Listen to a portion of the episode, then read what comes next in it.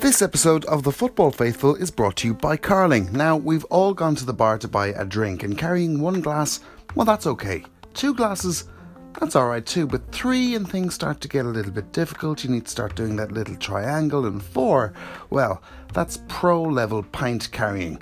But Carling have come up with a solution. They've got a new glass that has got lots of little grooves in the top and a narrower bottom, so that means you can carry four no problem at all. So, next time you need to go to the bar to buy a round, make them a carling.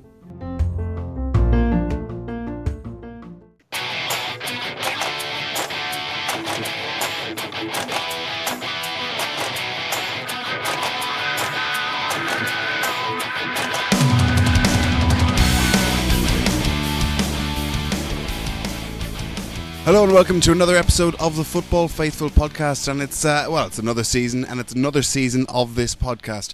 My name's Sam Steen, and joining me to go through a big weekend of Premier League action, as always, is Peter Henry. Hi, Peter. Evening all. And Colm Bowick's there as well. Hi, Colm. How you lad? Anthony Kelly's there too. Hi, Ant. That's It's a brand new season, but we're going to start this episode like we do every single episode, and that's, uh, well, finding out your moment of the week, which this season is brought to you by Carling. Peter, you go first. Yeah, I'm actually going to go with the same answer I used on the opening day, on the opening podcast of last season, but I just can't give another answer because I wouldn't be wouldn't be true to myself, Sam. Um, my moment of the week or moment uh, whenever a new season is starting is always the first match of the day. Um, I'm like a kid at Christmas waiting for match of the day to come on. It's my favourite TV show ever.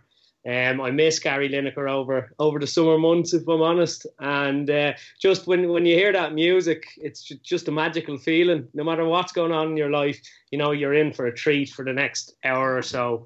So uh, yeah, always for me on the first podcast, first podcast of the season, my answer will always be the first match of the day was my favourite moment because th- that's when I really feel that the football is back. You know, you, you, you pour yourself a beer, you, you lie down on the couch and you watch match of the day, and uh, you know the good times are going to start rolling in again. Not bad, not bad. Uh, Colm, yourself. um, I got to go for the uh, the final goal in Manchester United demolition of Chelsea at Old Trafford.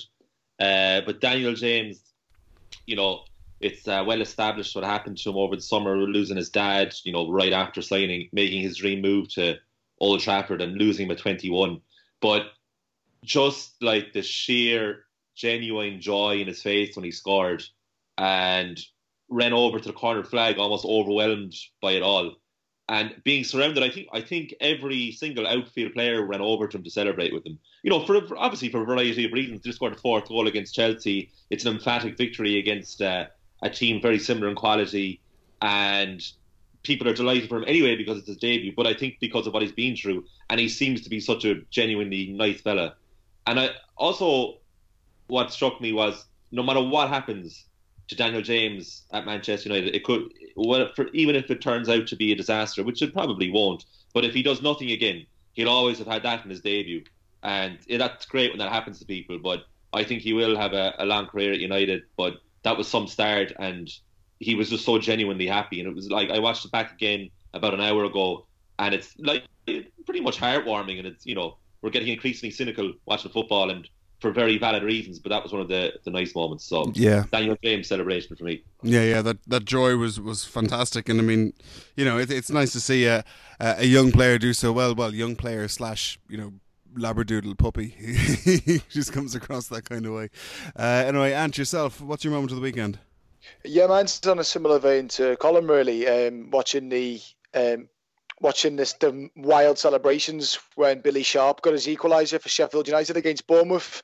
Um, I don't know if any, anyone's really followed the sort of plight of Sheffield United over the past sort of 12 years since they got relegated from the Premier League, then down to League One.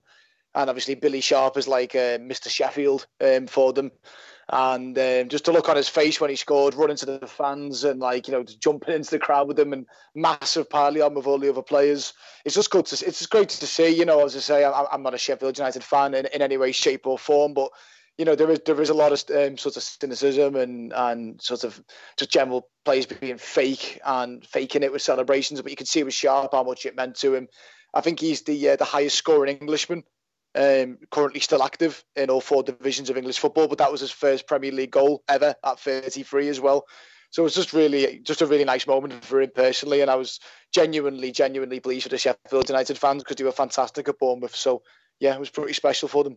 Very good. And uh, we should say as well to people listening, if you want to send us your moments of the week, that'd be great. But uh, now it's time to get on to, well, the meat of the weekend and the big games that happened. So West Ham uh, began their, their season with a loss to the champions, a 5 0 loss. And Peter, are, are City going to re- relinquish their lead at the top of the table? Is this it now? Is that is this the season over? City top, and that's it? Yeah, to be honest, I wouldn't be. Look, I, I, I think City will definitely win the league, and I think they'll win it by a much much more handsome margin than they did last season. Um, look, I, I don't know if, if they'll stay on top, you know, over the next few weeks and right the way through. But I think you know after ten games they'll be top and they won't be coming back.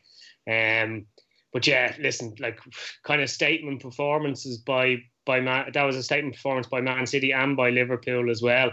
Like they, they didn't even play well in the first half, City, and then they just went up a gear in the second half and absolutely tore West Ham to, to pieces. And I know West Ham, it seems like every season we kind of say, oh, they look like they have a, a good group of players there, but that West Ham team looks really decent, especially the, fr- the front kind of front four or five players, probably maybe a bit weak at the back, but uh, City just tore them to, to shreds. Raheem Sterling, you know, sometimes players have kind of big seasons for you know maybe one or two years they're performing at the at the top level but you know this is probably the third season in a row now where he's looks like he's going to put up kind of upper echelon numbers again in terms of goals, and he, he also provides a lot a lot of assists. He looks to just be going from absolute strength to strength. Um, De Bruyne really clicked into gear in the second half. He, he's just a frightening uh, prospect when when he's on his game. Um, yeah, it, it, it's it, I you know it's quite weird. I think I've said it about City before. As much as I appreciate their brilliance, I I'm actually I kind of find them boring to watch because you know that they're just going to destroy the other team, and the other team doesn't really have a hope most of the time. Um, that I actually found myself kind of flicking off and watching something else during parts of it because they're so good it's almost boring. I know that sounds. It's almost mechanical, isn't it? It's yeah, almost mechanical, isn't it? People would say, "Oh, you know, you should, you know, if you love football, you should enjoy watching it." But any anything that you see repeatedly just becomes a bit dull, even though it is, you know, aesthetically beautiful football. Um, yeah, they, just they look fearsome. Riyad Mahrez really stepped up. You know, he was a player when we did the pod during the summer about about uh, different players we thought needed to up their game a bit. He definitely looked. Uh, he definitely that was probably the best I've seen him over the course of a ninety minutes for City, and I think I'd say he well knows that with Sané out injured, he's going to play a much more prominent role as well. So, um, yeah, no, absolutely fearsome by City. And, you know, I, I, don't, like I said right at the top, I'm not sure, you know, Liverpool could win next weekend by a couple of goals or whatever it might be, and they might go ahead of City. But I think in the long term, nobody's going to touch that City team as Pete was saying, City do look pretty ferocious and pretty fearsome. But there's, he, I think he kind of touched on it, uh, um, alluding to West Ham's quality. And there's a few other clubs in that sort of bracket, like Leicester and Everton and Wolves, who have significantly strengthened over the summer. But I think Saturday, uh, uh West Ham City was a bit of a statement result and a, a almost kind of sobering moment when you realise you know, the, the, the golfing class between City and, and a lot of the rest of the Premier League. West Ham are no mugs; they're a good team, but they just they just didn't have any sort of response to City's movements. I mean, um, Sterling just didn't stop all game. His his movement was ferocious and very clever, and he linked up well with Jesus. Um, you, you could see them, and they weren't very good in the first half, City either. But they had that moment with the first goal where you can see Walker's just going up the wing and he's drawing players out of position and you, can see the defence is completely torn between trying to drop deep and, and cover the runners arriving from the from deep, or trying to cover um, cover the run from Kyle Walker. And it, when you've got that level of quality all over the pitch, it, it is pretty intimidating. And Um, you, are looking for sort of chinks of light um, as as the sort of teams chasing chasing City and chasing pack, and it's so hard to see. You've got quality all over the pitch. I say they lose Sané for the season, but Mahrez steps up, and Mahrez is a perfectly fine player. I suppose the only um, crumb for comfort for Liverpool or Spurs or whoever may be trying to chase them is that there may be a bit more pressure on City to try and win the Champions League this season. Um, so maybe the retention will be more focused on that. But they've certainly got the strength and depth to focus on both of those fronts. Um, so it'll just be be interesting to see how they get get on in Europe, I suppose. Rodri's fitted right in as well, doesn't he? He doesn't look fazed yeah. at all. Um, he's been he's looked really impressive. A couple of hairy moments in the Community Shield, but like yeah, we caught him out of the Community Shield a couple of times, didn't we? But he does look he, like he slots in, doesn't he? Yeah, you're kind of that's you're saying about like little crumbs. You might maybe say, you know, should they have signed another centre back? But like Rodri looks, yeah, he, he's just slotted into that defensive midfield role. He doesn't like the physicality or the pace of the Premier League doesn't seem to be an issue for him. Um, yeah, it's it's a frightening squad. It's a frightening squad, lads. It really is. Like Colm, um, Ant mentioned West Ham a little bit there, but I think maybe it was it last week. I think we were saying that oh, they look like they've done some good business and you know, kicking off your season with a 5 0 home loss isn't great, but is that just, you know, well, it's City? Well, we're getting to the stage now where if you lose 5 0 at home to Manchester City, you're saying no shame. No shame in that. Uh, considering City were without Bernardo Silva and Fernandinho as well, which is scary early in. But no, it's, it's tough to say West Ham. I was surprised to see Jack Wilshere playing. Um, I thought that was going to be one of those moves that he would just he would just peter out like it had done and then he would just quietly leave maybe in January or just get released or just, they agreed to a mutual termination. But he started, but he was hauled off, and Declan Rice had to keep or try to keep the whole thing going in midfield, and you could see he was just totally exasperated about halfway through the second half. Like bear in mind as one of City's goals was ruled out because of VAR, so it could have been six 0 when Jesus passed into an empty net. So it was very, very, very marginally ruled offside. But um, fairness to Manuel Pellegrini, he went for it against City. They started their their new centre forward Sebastian Haller. They had Felipe Anderson, uh, Manuel Lanzini, and Fabio. Um, or was it Fornals? Pablo Fornals. So they had all of those guys starting. Um, and but it, they're just defense is so porous. Like, but it's hard to tell West Ham. They could go either way, but they're kind of, you know, tenth, tenth. You're saying West Ham. They just got to start again. Like they just they you know they'll have 37 games this season. They won't count what happened over the weekend because you know there's no point for their own for their sake of their own uh, mentality and well-being. Just forget about what happened on uh, on Saturday. But I, I, mean, I wasn't there, but I can imagine that there was nobody booing from West Ham's point of view. You know, yeah, what you going to do? Yeah, 30 outclassed by a team that are they're just phenomenal. Like I do understand when people complain about how mechanical and robotic is gone with Man City, and you especially to have being a Man United fan. But I do appreciate what they do. I mean, they're Guardiola. Like, where can you improve? Yet he finds ways to improve. And I've heard that over the summer, even by Guardiola standards, he's becoming particularly intense over the past summer. And like the players thought, fucking hell, like what more can we do for this guy? But I guess you know he has the Champions League thing hanging over his head. He hasn't won it since 2011. Um, you know, and he won that, won the Champions League twice with what's considered the greatest team of all time in Barcelona. So he hasn't been able to do it since at Bayern Munich or Man City. So he still has that to do. It's that that to prove. But you know, Messi hasn't won the World Cup in Argentina. You still don't doubt Messi. You don't really doubt Guardiola because he's just that fantastic uh, domestically, and he's just rewritten what it is to be what it is to be a team in the Premier League. Just like Ronaldo and Messi rewrote what it means to score a lot of goals every season. You know, Guardiola has really become like the Roger Federer of football. He's just become this, you know, he's near flawless because he's now in a managerial peak. And the only guy that can really keep up with him is Jurgen Klopp, who, if you want to keep the tennis analogy, is kind of like Rafa Nadal, really. So it's Nadal and Federer against the rest, and it's becoming um, it's becoming two against eighteen in the Premier League. You know, like it used to be the big four. It's, it's, it's one on one, and then the rest, isn't it? Yeah, it's one. But you know, uh, and I'm not biased, but I am trying to appreciate what it is because at least the football is good. At least it's not a terrible league, you know. It's just, I guess, demoralising for the rest of us trying to catch up with the two because you you easily forget about Liverpool in this. Like Liverpool are formidable, they're phenomenal as well.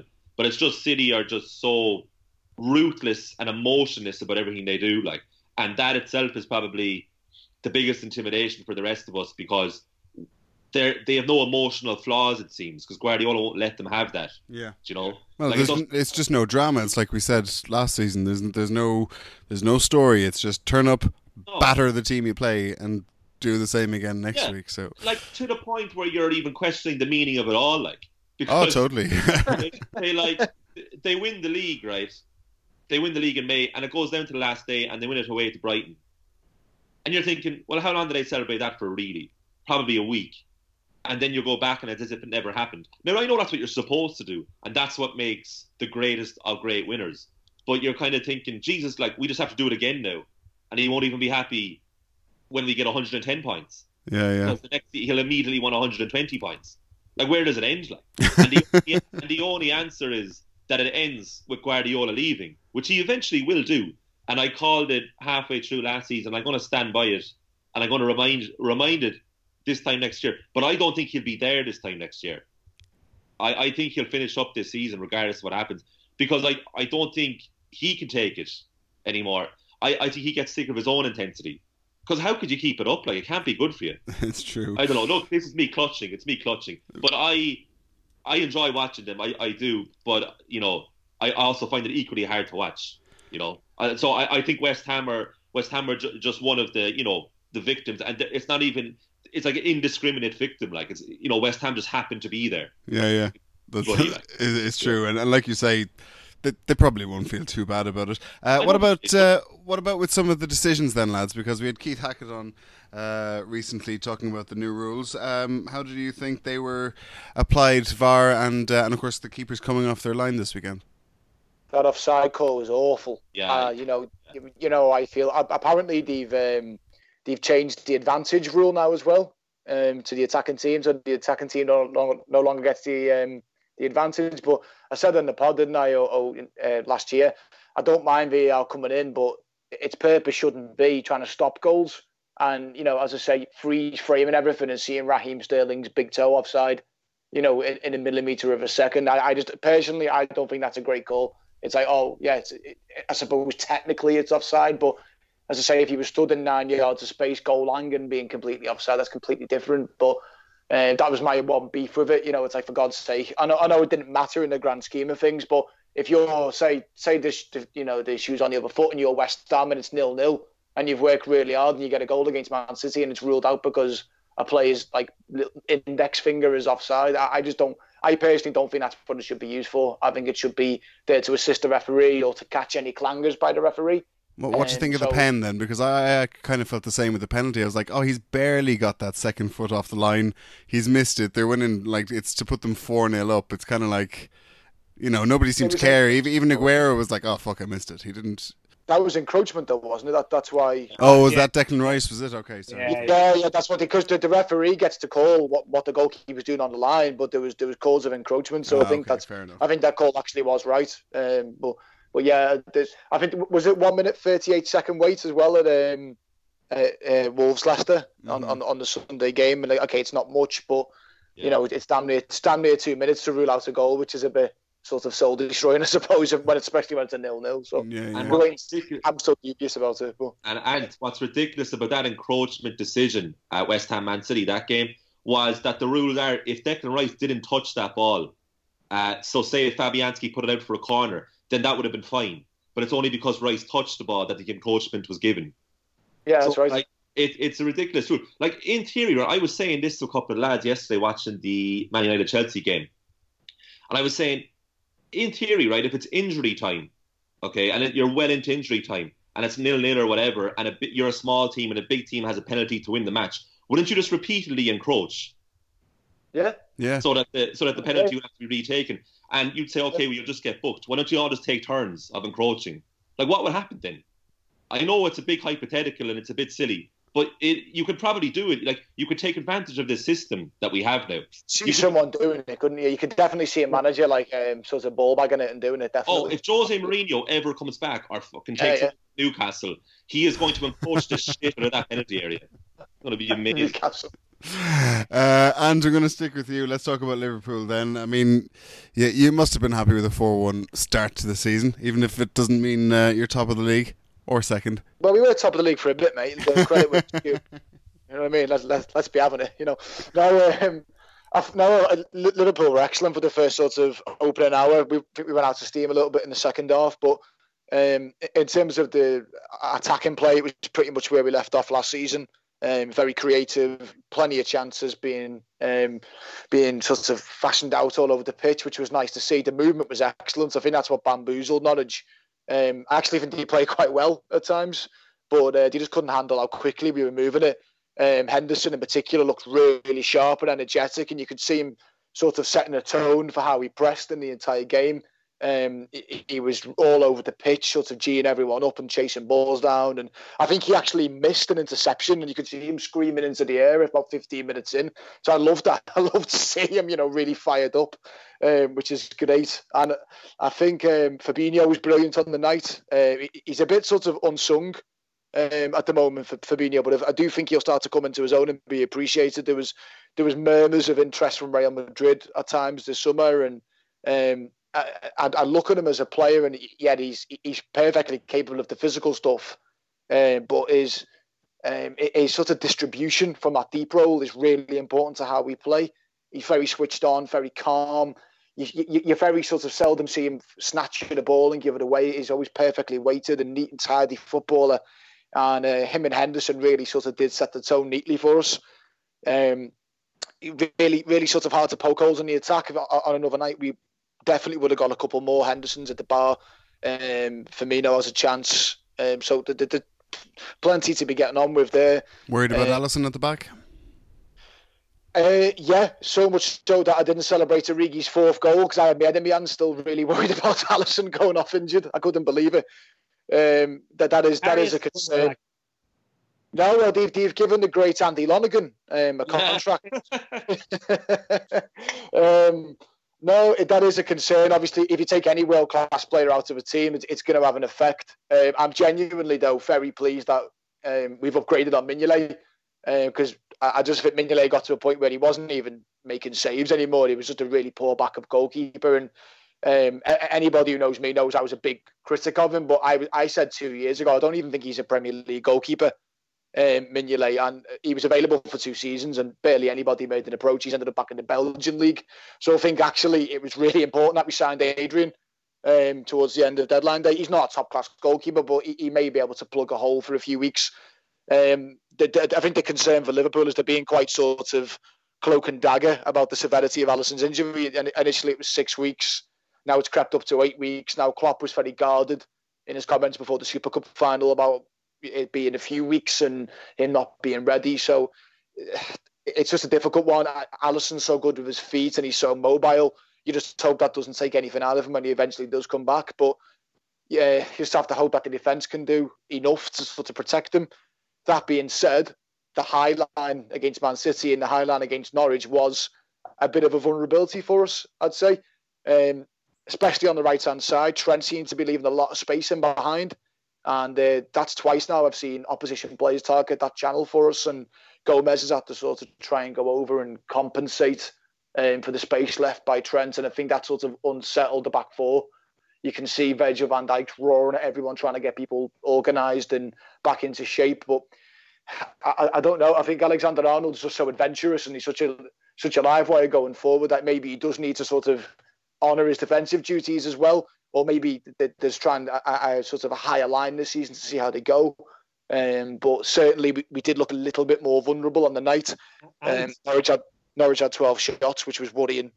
Um, can I ask you a question about uh, Trent Alexander Arnold? Did, did he play in midfield in the youth teams, or has he always been a right back? I, honestly, I don't know. Um, I, am not entirely sure, but he's, he's definitely got the uh, technical ability to play further up the field. I've always thought that looking at him because against Man City, it was kind of criminal. He was getting caught out with just long balls over the top, like consistently. And like he, for me, he's an absolutely phenomenal footballer, but he doesn't seem to think like a defender at all. Um, so like when I saw him first come into the Liverpool team, like you remember Gerrard played right back for the first couple of months he came into the team. I, I just assumed he was a midfielder that was being played at right back just to get him into the team, if you know what I mean. But he's, I think he's always been a right back. Yeah, for me, like he, he could be like a David Beckham almost on the left, you know, on the right hand side with with like his delivery is just sensational, and not even just whipping crosses, but like you know that that ball in for Origi, that, that's a pass as such. He sees the movement beforehand and puts it on his head. Like I, I think he'd be a brilliant mid. I think he'd be a better midfielder.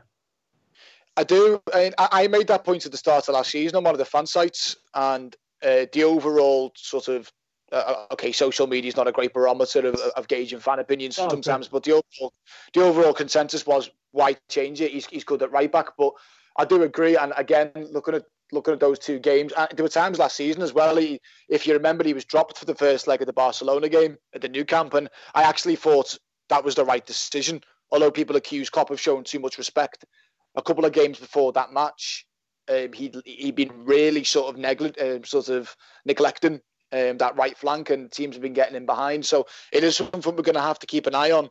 Uh, I noticed, I personally thought against City in the Charity Shield, um, in the, the Community Shield, that we looked a lot better when uh, Matip came on for Trent and Gomez went to right back. We looked a lot more stable, um, a lot more balanced. Um, so maybe it's something Klopp will look at. There's no, there's no indication that he's going to switch his position at the moment. So is that going to maybe sort of keep one to watch because I certainly thought we looked vulnerable against Norwich in, in a way we didn't for a lot of the time last season. As I say, 12 shots from uh, a newly promoted team at Anfield. Alisson's made a couple of saves before he's gone off. David the bar, he scored the goal. You know, it, it was just there was um, there was definitely an avenue in which I don't like to see, and I think better teams will definitely exploit it. So it, it is something for me to keep an eye on. Isn't uh, isn't Alexander Arnold's biggest strength coming from deep though? So he gets the momentum to cross the ball in. Like like how many fullbacks that marauding attacking fullbacks these days can actually defend well?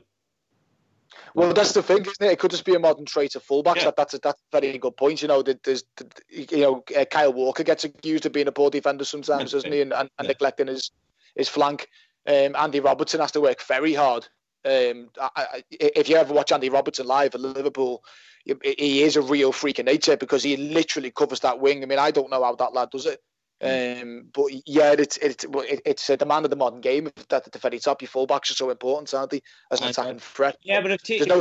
I, I get that, but if teams are starting, if team because it looks to me like teams are actually starting to target, that's the way to get in at Liverpool. And yeah, they are. Yeah. He does like like I get your point, Colm. I, like you know, back in the day, a defender's first job was to defend, and then it, it, you know attacking was a bonus. It's probably you know it has flipped, but you, your right back should have some tactical awareness. I don't think it's right to just say, ah, no, whatever, like it doesn't matter, he can't defend. The counter argument can be if he's putting in double figures for assists every season, maybe it's okay. But maybe as a wing back or even as a right sided midfielder, I don't think he necessarily has to be bombing onto the ball um, to, to put the kind of crosses in that he does. Um, like I get your point that yeah, I, for me, he he has to improve defensively if he wants to be, you know, a top top, um, a top top player. Like it's, it, you can't just absolve yourself. Like no, you know. I think you're right. No, I and I think you're absolutely spot on. That they're definitely targeting him. Like the bigger teams are definitely targeting Alexander Arnold because as probably the one real weakness there, and because it is a weakness. But I challenge anyone to name name a, a brilliant right back in the world who's good defensively. Cesar Aspinall. Well, to probably no, he can't go forward.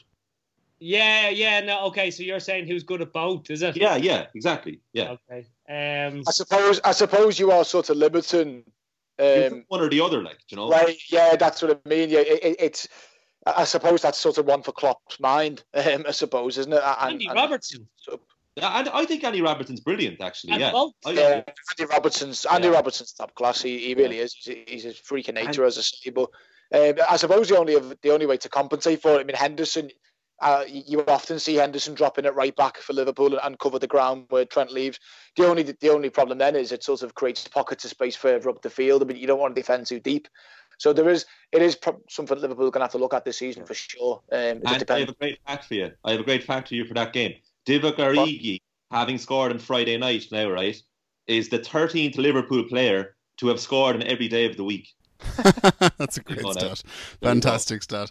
Uh, Colm, I'm actually going to stick with you and uh, talk about Spurs because Spurs have had, uh, well, Spurs have had a very unusual summer for Spurs anyway, where they signed actual footballers and Harry oh. Kane scored in August. So what's going on? Yeah, um, incredible. Uh, well, first of all, Harry Kane has had a rest for the first time since he became established as one of the great strikers in the world. So he had about six weeks off, and he got married over the summer as well. Fair so enough. you know he's had a nice summer. He's been given a rest, and uh, you know it's paid fruition with him scoring two brilliantly taken goals in the second half against Aston Villa. His two first goals at the new stadium, actually. So that's been uh, first of all great, Harry Kane, the start that he's had for him and for Spurs. Um, and then for the signings, yeah, Ndombele scoring the equaliser against Villa, and uh, you know all round being a, a, very good addition to the midfield in that game. So we'll see how that turns out. So that looks like it's going to be a very good signing. Ryan Sessegnon's a brilliant piece of business, I think. I actually would have liked Mike United to challenge Luke Shaw, but um, I knew he was never going there, and I always thought Spurs was a good fit for Sessegnon. And then Lo Celso, I can't, I have to admit, I haven't seen an awful lot of Lo Celso, uh, but by all accounts, he's absolutely brilliant technically, and it didn't work out for him at PSG because of the madhouse that is PSG. There was nothing against him really, so um, I'm look really looking forward to seeing him. I think they really would have gone to the next level if they had secured Dybala. I'm not really sure if that was ever likely going to be on the card, and same with uh, Philippe Coutinho. But they look good. But I always go back to it with Spurs. I always just think they're they're so close to just falling apart all the time. And I know they've added a few players this time around, but they've gotten rid of their two backup strikers now. You know, um, Vincent Janssen randomly went to Mexico to Monterrey, and uh, Fran Llorente was uh, released. So now they only have um, Son really to back up uh, Harry Kane. Troy Parrott, baby. Ah, yeah, no, I hope they give Troy a go, but I don't know if they will. You know, I really don't know if they will. I think he's injured anyway. He's but, better um, than Harry Kane, like you know what I mean. So yeah, what? he's better than Harry Kane, like. Oh yeah, yeah, yeah, yeah, yeah. absolutely. But uh, no, I, I, I just always think with Spurs that um, they're just so close to it all breaking apart. Like, like I'm not really sure Pochettino is going to be there too much longer. He doesn't really seem altogether too happy, judging what he said in the uh, press conference a couple of weeks ago by saying that maybe my title should be changed to coach and not manager, which is obviously uh, aimed at Daniel Levy and the fact that Pochettino isn't in charge of transfers. So I'm not sure how happy he is. Um, Jan Vertonghen was left out of the squad against Aston Villa completely. He was 100% fit. He was just left out. Um, then you have Danny Rose, who by all accounts actually showed up at Watford and did a bit of a Peter Odemwingie at it and hoped to get a deadline day move to Watford. I don't know what he was thinking, but luckily for him that didn't go through. So he doesn't seem he's like he's too happy. Uh, and Christian Eriksen clearly wants to leave, and that's why he didn't start against Villa. And then when he came on against Villa, he changed the game, and they won the game three one. They weren't great against Villa. Villa were brilliant in the first half, uh, although they themselves Villa afterwards admitted that they have a lot to learn and that the, the better team won in the end and it was Jack Grealish dawdling on the ball that, that cost them the game in the end. But I, I don't know about Spurs this season. I know they've improved on paper with the three really good signings that I was mentioning there, but I, I just think it's so fragile with Spurs. You know, it could just go either way at all times. So I don't know. Uh, you know, this just all sounds so familiar, though, doesn't it? Yeah, but like, have we not? Yeah. We've pretty much been saying that. Like, you're right, Colm. I agree because I, I agree with your general point, but like uh, on the flip side of that, it's like we've been saying this for three know, years. They're going to lose. They're going to lose all their players. Blah blah. But like, it never seems to actually happen. Yeah, yeah. It, it's the creaking door that won't fall down. You know, it's just. Yeah, it's an illogical feeling. Like it's just a complete feeling I have that you're completely right, Peter. That like they should have lost all these players five years ago, and they just never lose them. There's something about this. It's like I really need to break up with her, but there's just something about her, lads. I'm just, I don't know. I don't know. Hotel California football clubs. Yeah. See, that's a good one, actually. Make that the line for this episode. That's a great one. uh, right, uh, let's crack on then. And uh, actually, we're going to play the game, lads. You know, you know the, the, the classic. I name uh, a player and all the team that he's played for, and blah blah blah, and then you identify who it is. But uh, I've changed it up very slightly for the uh, opening oh, of the oh, season. Oh. Very, very we don't like change. We don't like change on the football faithful, mate. What are you oh. playing at? Come on. The Back well, in the Day studio change nearly gave me a panic attack the other day, lads. I don't know if I can handle this. uh, well, this one it's uh, it's not play. Well, it's not players. It's managers, and I'm going to say the teams that they've managed. Ah, ah, this could be good. Okay, so it's the same format. Basically, I say a whole load of teams that a manager has managed, and then you tell us who the manager is by the team that like he it. has managed. It's a lot harder to say that actually than the player one. Anyway, uh, so manager number one began his managerial career at Newcastle United. Nobody. He went Peter, from Peter. Kevin Keegan. It is Kevin Keegan. Oh, For God's sake. Newcastle, Newcastle to Fulham, then England City, and of course back to Newcastle in 2008. So, uh, right, this next manager began his managerial career at Arezzo. He had two spells there in 2006 and 2007, and then went to Bari. Colm. Peter. Colm. Antonio Conte. It is Conte, very good. This ex manager then began his managerial career at Millwall. Peter. Peter. Mick McCarthy. It is Mick McCarthy. Hey, Big ah, Big Mick. Then, of course, went to uh, Republic of Ireland, Sunderland, Wolves, Ipswich, and back with Durland now. Right, that's it for now. We'll come back to that and to get your skates on.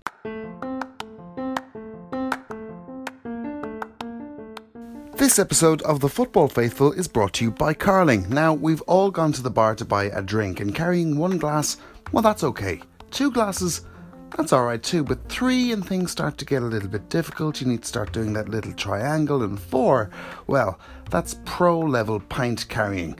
But Carling have come up with a solution. They've got a new glass that has got lots of little grooves in the top and a narrower bottom, so that means you can carry four no problem at all. So, next time you need to go to the bar to buy a round, make them a Carling. Peter, I'll go to you with this. Manchester United 4, Chelsea nil. Didn't see that one coming. Nope, absolutely did not see that coming. It's weird. I've, I'm almost so invested with being negative about Man United now. You just don't know Uh, what to yeah. do with yourself. it's kind of like win-win. I'm still happy when we win, but if we lose, I'd be like, "Yeah, I told you so." But um, yeah, no, it's kind of. I was just, I was saying to you earlier as well, Sam. It's quite weird because, you know, throughout the last kind of 15 years or so, if you beat Chelsea 4 0 on the opening day, you're kind of feeling, yeah, we're going to win the league. I don't feel like that at all, despite, you know, having a really. Uh, a really good and impressive result yesterday. I- I'd say this is the first season I've got into in my lifetime, if I'm perfectly honest, that I don't think Man United have any chance of winning the league. Even last season, because we finished second, I know it wasn't going well, but I still kind of thought somehow we might pull it off. Um, I, I don't feel like that at all um, this year. I'm kind of glad we had to cancel the pod last week because I would have went on a pretty ep- epic rant and I would have been looked pretty foolish um, after yesterday's game. But yeah, like it was a strange game, really. Um, City You know- or, or Chelsea were decent, weren't they? Especially at the start of the game. for for 60 minutes, yeah, Yeah. They, they fell to pieces. You know, the, the two goals in such quick succession kind of kind of just knocked them knocked them out and they, they fell apart. But like the first 20 minutes, they, they looked to have a much clearer idea of what they were doing in terms of their tactical approach. They were passing the ball around well. Um, you know, Rashford started a bit nervously, but after, after he got the penalty, he absolutely spanked it home. A, a superb penalty. But overall, like, like Chelsea were very unlucky to go in at the break, one down. They'd had they'd had more chan they'd more chances than United. They hit the post, they hit the bar. Um, I thought, you know, with United it's quite strange because people are saying that we're playing a pressing style now, and you know, I'm not sure Martial is, you know, energy and pressing aren't two words you'd normally use to describe Anthony Martial. So it was a bit surprising to see him playing through the middle. So him and Rashford were kind of pressing, but then our our defense, we like our defense was almost on our own 18 yard box. It was like we the defense was kind of playing a counter attacking style, and then there's probably a, a 60, 70 yard gap between the forwards and the defense, and the midfield were just kind of in no man's land. I thought we were completely, especially in the first half, we, we were, you know, midfield still looks very light, not strengthening there. It's going to come back to bite us further into the season. Um, Pogba looked like a player who didn't want to be there in the first half, although he massively improved in the second. And McTominay and Pereira were kind of outclassed at certain times. They were left chasing shadows, if, if I'm brutally honest. But and and that's kind of a structural thing that even happened during the Mourinho days. That we're just not really a cohesive unit. There's these massive gaps between the different departments in the team. It's so obvious to see. And there was so much space out there yesterday in the second half. Now, that same space worked to our advantage in the second. Um, you know, Rashford, Rashford, brilliant finish. Martial got a good goal and um, good ball in by by Pereira. Um, but yeah, still, I suppose on the on the positive side, Wan-Bissaka started really well. I'd kind of questioned whether I know he's a great defender. I'd kind of questioned that, you know, would he have enough in terms of his ability on the ball to play for Man United? Because you know, with Crystal Palace, you're sitting back a Roy Hodgson team, you're defending, uh, you know, all the time. A bit like that goalkeeper who plays for the, you know, one of the teams in the relegation zone looks class because he's getting balls banged at him all the time. Um, but he, he, he looked good on the ball and really encouraging. You're not going to be getting by him too easy. And then Harry Maguire obviously got man the match. Um, but I thought that was a bit of a funny one. You, yeah, do you know what, Sam? He didn't really like. If you ask me what to like name a, a couple of you know actions or, or, you know things that Harry Maguire did during the game, I could probably couldn't say much. But it was just so nice to have a defender there that when he was on the ball and he was taking a couple of touches, you weren't going get rid of it, get rid of it, get rid of it. You know. Yeah, I was I was afraid he was going to be basically like a Phil Jones Mark II when he was signed because I, I never been fully convinced by him and still you know I'm still I'm still not, but I was impressed by him on the game on the day. It was yeah, uh, see, impressively. I, I think like he he he you know he came in there um, and he was straight away ordering people about, pushing people into positions, screaming at people, which is good to see because there is there's obviously clearly a lack of leadership and mental fortitude within that group of players. So having a big character like him in there is is definitely a bonus. So I, I, I like I said, I, would agree it was a bit strange he got man the match, but I would on one hand understand why because it's just the presence he brought almost. But it was just for any Man United fan, it was a big step up to have like a really competent centre back there that you trusted. But having said that, Chelsea kind of they created a lot of chances during the first period. Like United had four, five shots on target in the entire game. They scored four goals. You know, you're not going to keep that up every week. So on the on the negative side, I think we looked really really short. Uh, um, you know, in terms of, of midfield, and there's still quite a few. I'm not still not entirely sure, apart from like buzzwords, what exactly this Man United team is, because, like I said, it's like the midfield, the attack, and the defense were playing three different styles yesterday, and that that's you know, if you're going to be all the talk preseason was that we're a pressing team, well then the whole team presses together. You know, your defense comes further up. We, we were we were on our own 18 yard box for way too long yesterday. So it'll be interesting to see how it plays out. I just kind of had to look, it was brilliant to get the season off to a 4 0 win. You can't ask for much more, but you just kind of have the feeling from that game that, you know, on paper, I, I texted into the group beforehand. That's probably the weakest Chelsea team I've seen to come to Old Trafford mm-hmm. since yeah, since um, you know since Abramovich took over. So United were already going in, under pressure going into that game, and it would have been even more pressure if they hadn't if they had lost to that Chelsea team, considering how inexperienced it was. You just got the feeling that Chelsea got into found so much space and got into so many good positions that a better team would not have have let us off the hook. You know what I mean? So yeah, yeah. Um, not, getting a good result, but not getting carried away. I, I do feel more confident in general that we'll be able to challenge for the top four, though. Because if you had to talk to me last week, I probably would have said we're finishing fifth or sixth with it without a shadow. Yeah, yeah. I think someone was saying mid-table even. Um, Colm, I want to talk to you a little bit about uh, well, Lukaku went. Do you think that was a strange one? And Pogba is still talking about how he's you know not definitely sticking around. Yeah, uh, Lukaku, what a, what a strange one well, I, in, in, terms of letting him go without bringing someone else in. Yeah, I was wondering. Yeah, I was wondering what changed. I I do think it makes sense that he left, but yeah, of course that we needed a backup. And like, I am I'm very mindful that we're, football's so reactive now, or football fandom so reactive, you know, because of social media. So we're, you know, as three Man United fans here, and Man United fans all around, we're probably speaking on their behalf here. Is that you know we're elated because we just beat one of our main rivals four 0 in the first day of the season, so it's great. But we're going to have really tough days ahead because of the squad that we have. You know, it could be as soon as the next game we're away to Wolves. That could be really tough for us. Um, and that's, I think, you know, when we get into You know, I always find like November and February are two very tough months in the Premier League because there always seems to be a game every three days then, and I think that's really like those type of months. You know, really, well, really from November to February, you find out a lot about your squad, and I, I think we'll, we're going to have dark days there when Martial and Rashford just aren't doing it, and there's nobody like Lukaku. Now, I wasn't really a Lukaku fan, but he did have his value in that he was a very good goal scorer when everything suited him down to the ground, you know, and he was provided for.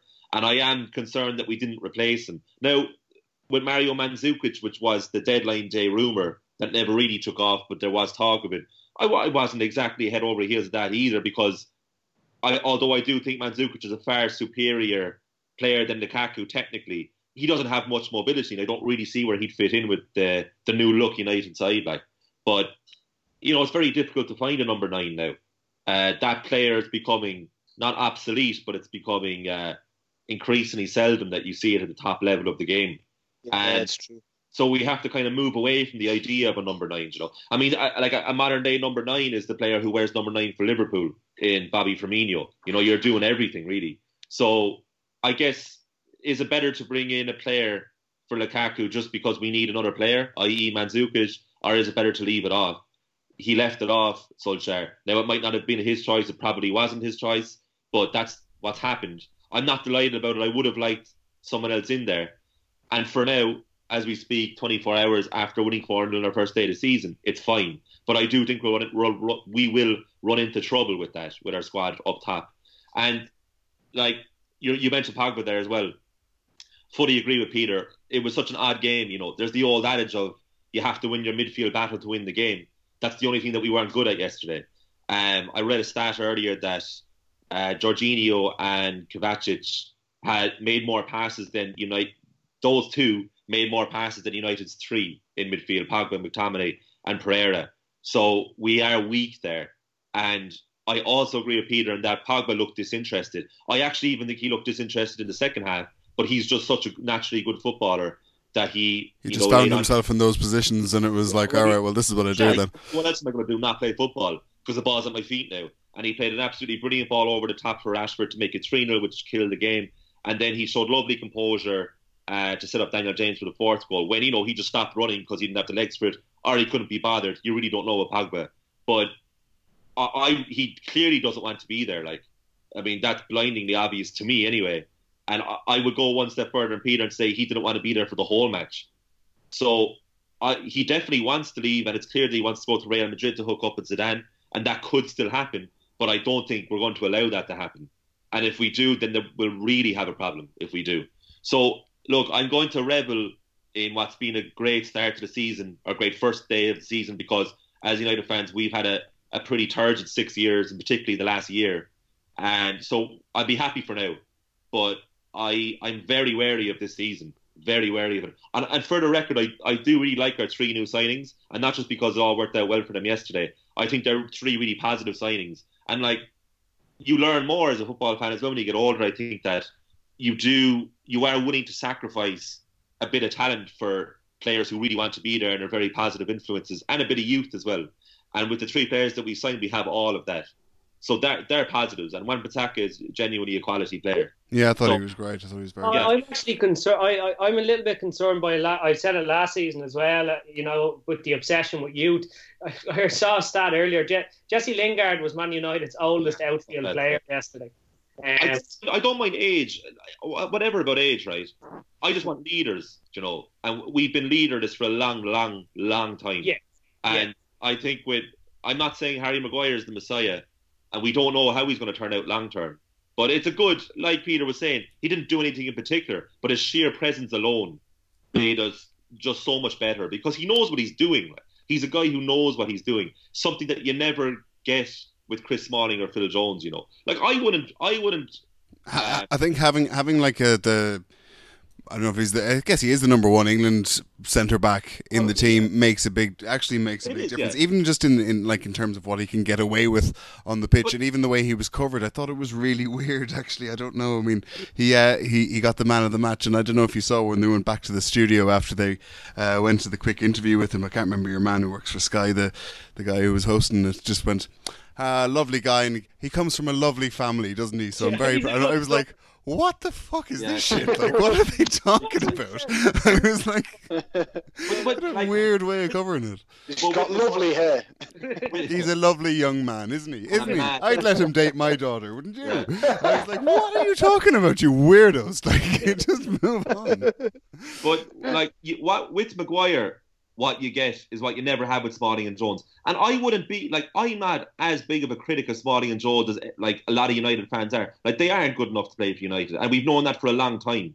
But the, I think the biggest weakness that they both have, and especially with Smalling, is that they never look confident, and like you just can't play at that level with that look about you, you know.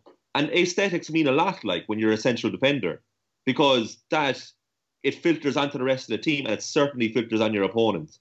And I think with Maguire, you have a player who look he knows what he's doing. Like he's going to make mistakes, he's going to have bad games, but he's like you know he's like Vidic in that way. He he know he wants to be a defender. He wants to defend, and that's a good start. It's a good sign.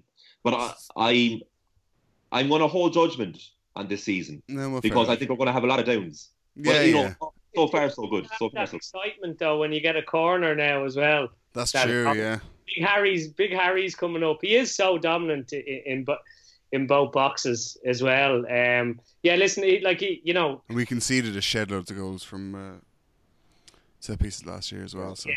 so he, he's definitely gonna he's definitely gonna gonna have a big impact. He he is a big he is definitely a big plus. Um, you know, you could you can't ask for more than four 0 but it's yeah. My, my concern really is is, is that midfield. Uh, like uh, I don't know. There's no, you know, Solskjaer can say everything's great, and you know, sometimes I feel like Solskjaer could be in a house burning down, and he'd still be sitting there talking about 1999. Like, you know, no approach seems to work. Mourinho was, you know, spiky about not getting the players he want. It did. He didn't get them. You know, Solskjaer is telling everyone everything's brilliant. He's still not getting. You know, United need a lot more than the three players they signed, and Colm was talking about the striking options you know, not, neither Rashford or Martial has has really done it over a, a full season before. Um, Martial maybe in his first one, so there's going to be problems there when you know they're young players. They'll suffer dips in confidence that an older player w- wouldn't wallow in a, as much. And I just feel that you know there's this Solskjaer saying, "Oh well, you know we let Lukaku go because we want to bring Greenwood through," but th- that even then that's only like three recognized strikers. You know, even back in '99, his favorite year, when you know when squad rotation wasn't such a big thing, United had four recognized, experienced, recognized strikers. Um, and I feel for the likes of Greenwood because kind of saying about leaders as well. You know, there's this whole thing about the class of '92, Man United. We play young players, we play young players, but like the class of '92 came into a team with Schmeichel and Keane they were it was easy for them to come in. Yeah, all Pallister and Bruce and Robson and all these players who were there, you know. They were easy in Pete as well, weren't they? I think Ferguson was a master of sort of easing them in when, when Manchester United got into a position where they were three or four nil up in a game with 20 minutes to go you would always see Ferguson sort of give a young lad a really valuable 15, 20 minutes out on the pitch. Yeah, you see and that. You, if you can't just chuck them in and hope for the best, that, that's that, the thing. They do need Yeah, they didn't have that pressure where they had to perform exactly. and they had to get the results. And social media, social media, you've, you've so much footage of Greenwood now where 20 years ago, if Greenwood was in the academy coming through, there'd probably be a handful of people who'd seen him play, but there's so much footage and expectation on these lads. That's true. Uh, yeah, you, can't just chuck them in and up for the best, you know. And plus, they'll be pillared if if they don't play well on social media. But that's kind of my point is that you know, it was easier introduction, and I wouldn't say there was no pressure on the on the kids when they came in. They did have to perform, but they came into a much more stable environment. Whereas, like they had Keane and, and Schmeichel to look after them out in the pitch, for example. They, they don't have that at the moment with United. You know, our our star player is it's crystal clear he doesn't even really want to be there. I'm not sure what kind of that example that leaves. If Solskjaer is telling people, "Oh, I got rid of Lukaku. If you don't want to be here, yes." Pogba seems to be indulged, even though he's been trying to get out of the club probably since a year after he joined, really, um, or rejoined. So I feel for Greenwood and the younger players because they're going to be thrown in and expected to deliver straight away. Now, you'll always say at the top level that young players have, you know, they have to take their chance, but I just think there, there might be too much. It's not the best of environments for them young players to, to be coming into for 17 to be told 17 year old to be told you know you're one of our main strikers now realistically you'd play him in the cup competitions and stuff and maybe if there was injuries but I just feel I feel there's going to be too much pressure on on, on the young players um, and it was absolutely criminal not strengthening not threatening in midfield or, or signing a replacement for Lukaku, or why the Lukaku deal was dragged out. The Maguire, we paid what Leicester wanted, even though we waited all summer and he was our number one target. Just that's the that's the classic uh, the classic Woodward move, isn't it? I mean, I'm surprised we didn't end up going for what's his name at uh, at Spurs after the uh, release clause had gone up or expired. Yeah. Uh, anyway, um, we'll move on from United because, uh, well, we could be chatting about that for ages. And, and I'm going to go to you just very briefly, and it'll sort of take us on to the next game as well. And that's, uh, well, Chelsea. We didn't talk a whole lot about them. Frank Lampard, of course, uh, his first game in charge in the Premier League. And uh, a funny one that David Luiz left. Uh, so close to the end of the season when they're not able to sign players and then went to Arsenal. That's a, a weird one to seem to be sort of strengthening a, a top four rival.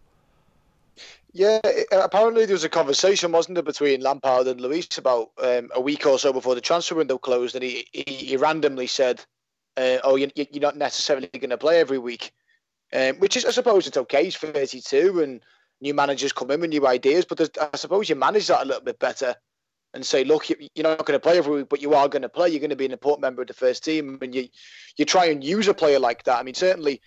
The, the jury's out on whether Luiz is a great defender, but he's certainly a decent defender. And he's certainly and uh, he's he's a he's, he's a character. I mean, yeah, yeah, he's he's he's and he's very popular. I mean, apparently the um, the Chelsea physio phoned him in tears as he was about to sign for for Arsenal, and he was um, he's clearly a very sort of popular guy, and I, I don't understand the logic in strengthening one of your top six rivals.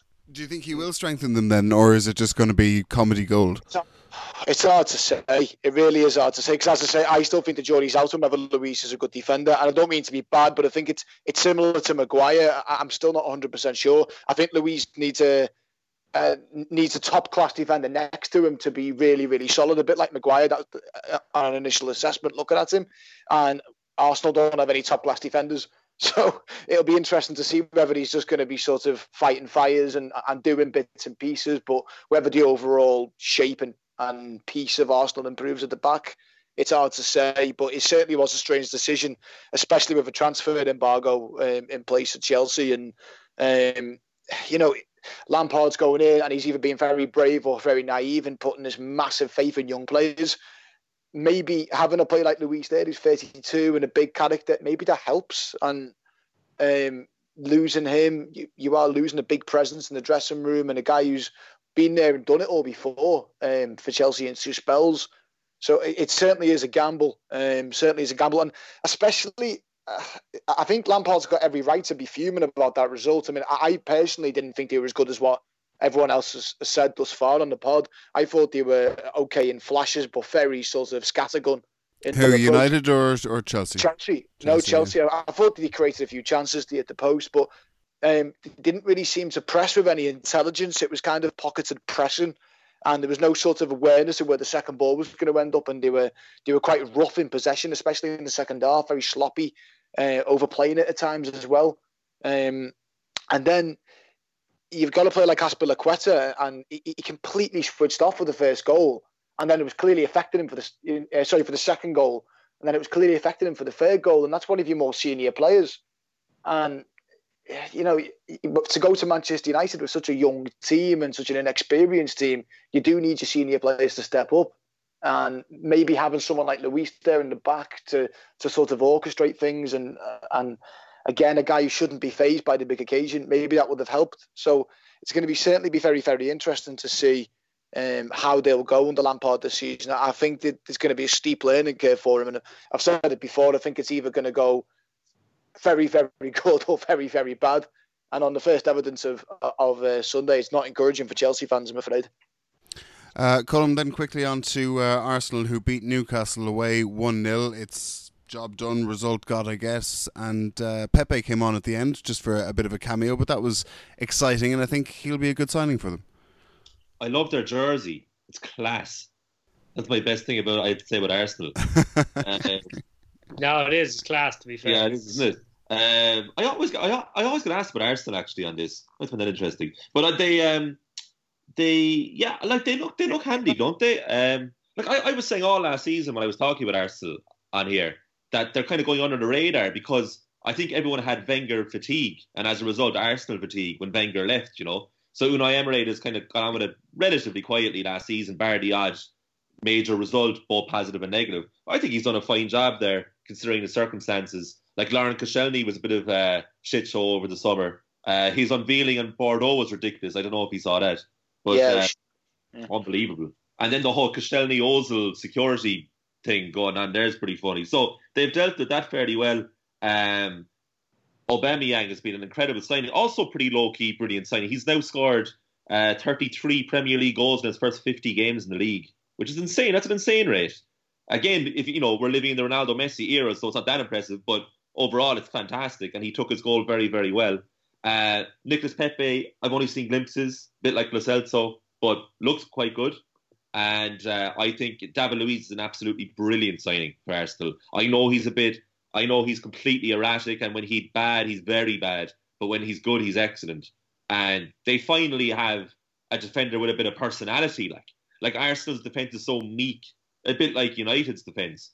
And you know, with Harry Maguire and David Luiz respectively, like you're getting two defenders who are very different in the way they go about their business, but they're they're big game players. You like certainly Luiz uh, has proven it over years and years, and it, and is a winner, is a proven winner. So that's a huge signing for Arsenal. And I know he's 33, but 8 million, that's bargain. And then they got Tierney for 25 million from um, Celtic. I don't know if you heard um, the former uh, Chelsea striker, Pat Nevin. Yeah, Pat Nevin was saying during the week that he reckons Tierney is a better left back than Robertson already, uh, which is a massive call. So he's saying that, you know, whenever Arsenal do sell him on, they'll get a lot more than 25 million for him. So all around, it's great bit of business for Arsenal. So on paper, they've done very well.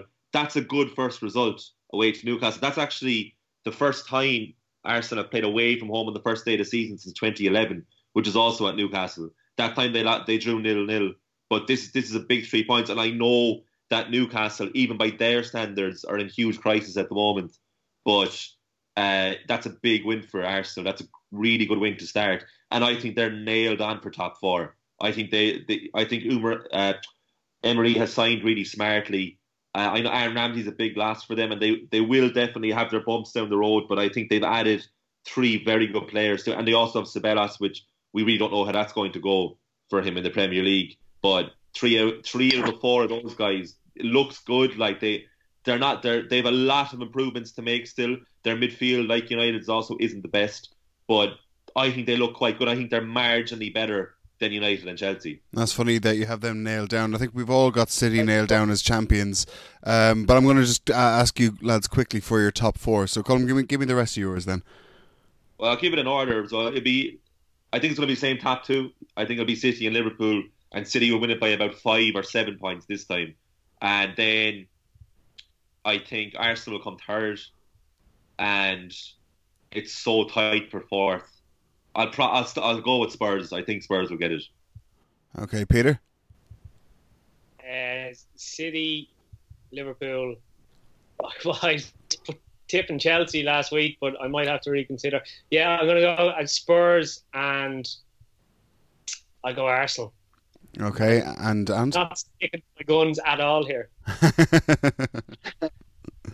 it's funny. It, it, I think it's a, it's a great piece by Colm for, for, for Arsenal, but I, am just not sold. Um, I, I, can't see them getting in, in in the top four. I still think it's erratic, and I think they are mentally weak as well, which needs to be addressed. Um, but um, I would say top four would be City, Liverpool, Spurs, and I think United have just got the edge over Chelsea and Arsenal. Looking at them, I know there's, there's, there's still a work in progress, but I think overall they've, they've got more quality than uh, than Chelsea and Arsenal from what I've from what I've seen so far. Yeah, yeah can I just quickly say as well, Sam? To be fair, just I wanted to get in before Colm uh, when Colm was talking about Arsenal because, like, we started this pod a couple of years ago, and generally all we've done is take the piss out of Arsenal, and they've, they've deserved pretty much all of it. Um, I think you have to say credit where credit's due. They absolutely smashed this transfer window.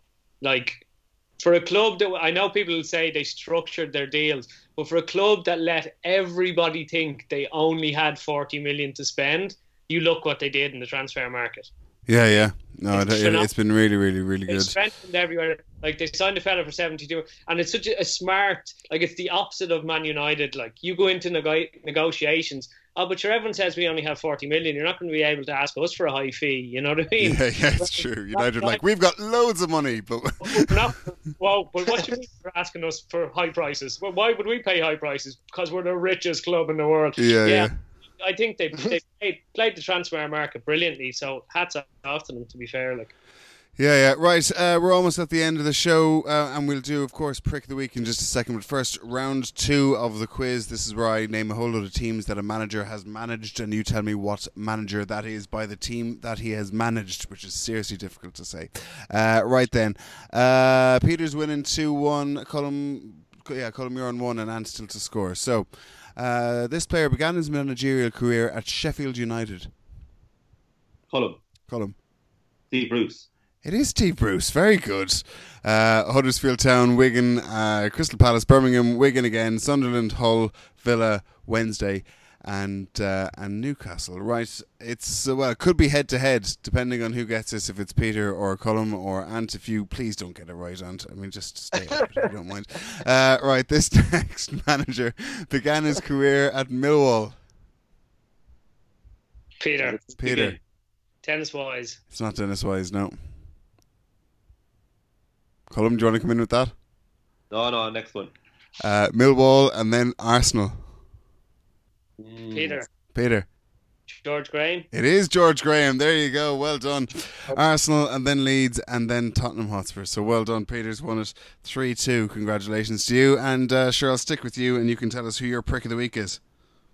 Yeah, a bit of a strange one this week. Doesn't involve any Premier League shenanigans, but I heard this story yesterday and I just couldn't I had to include it. So one of our uh, most talented writers here at the Football Faithful, Harry Diamond, um, plays. I can't name the amateur team he plays for due to legal reasons, but he plays at a decent level um, in Manchester. And as you know, during the summer, you know, in Ireland and in England, a lot of councils will take down goalposts and stuff from, from you know, corporation fields. So for their first preseason uh, friendly, they had to rent a pitch. So they were showing pictures of the pitch. All the rest was about an hour away. They went to a, a fella who ran who runs a company renting out pitches and, and facilities and stuff. So they got they got to the pitch yesterday to play the preseason friendly, and the pitch hadn't been marked and there was no goals. So it was effectively just a field, right? Jumpers for goalposts. Yeah, so they had to uh, they had to cancel the game, and the fella who rented the pitch to them had turned off his phone and done a runner. oh no! What a prick!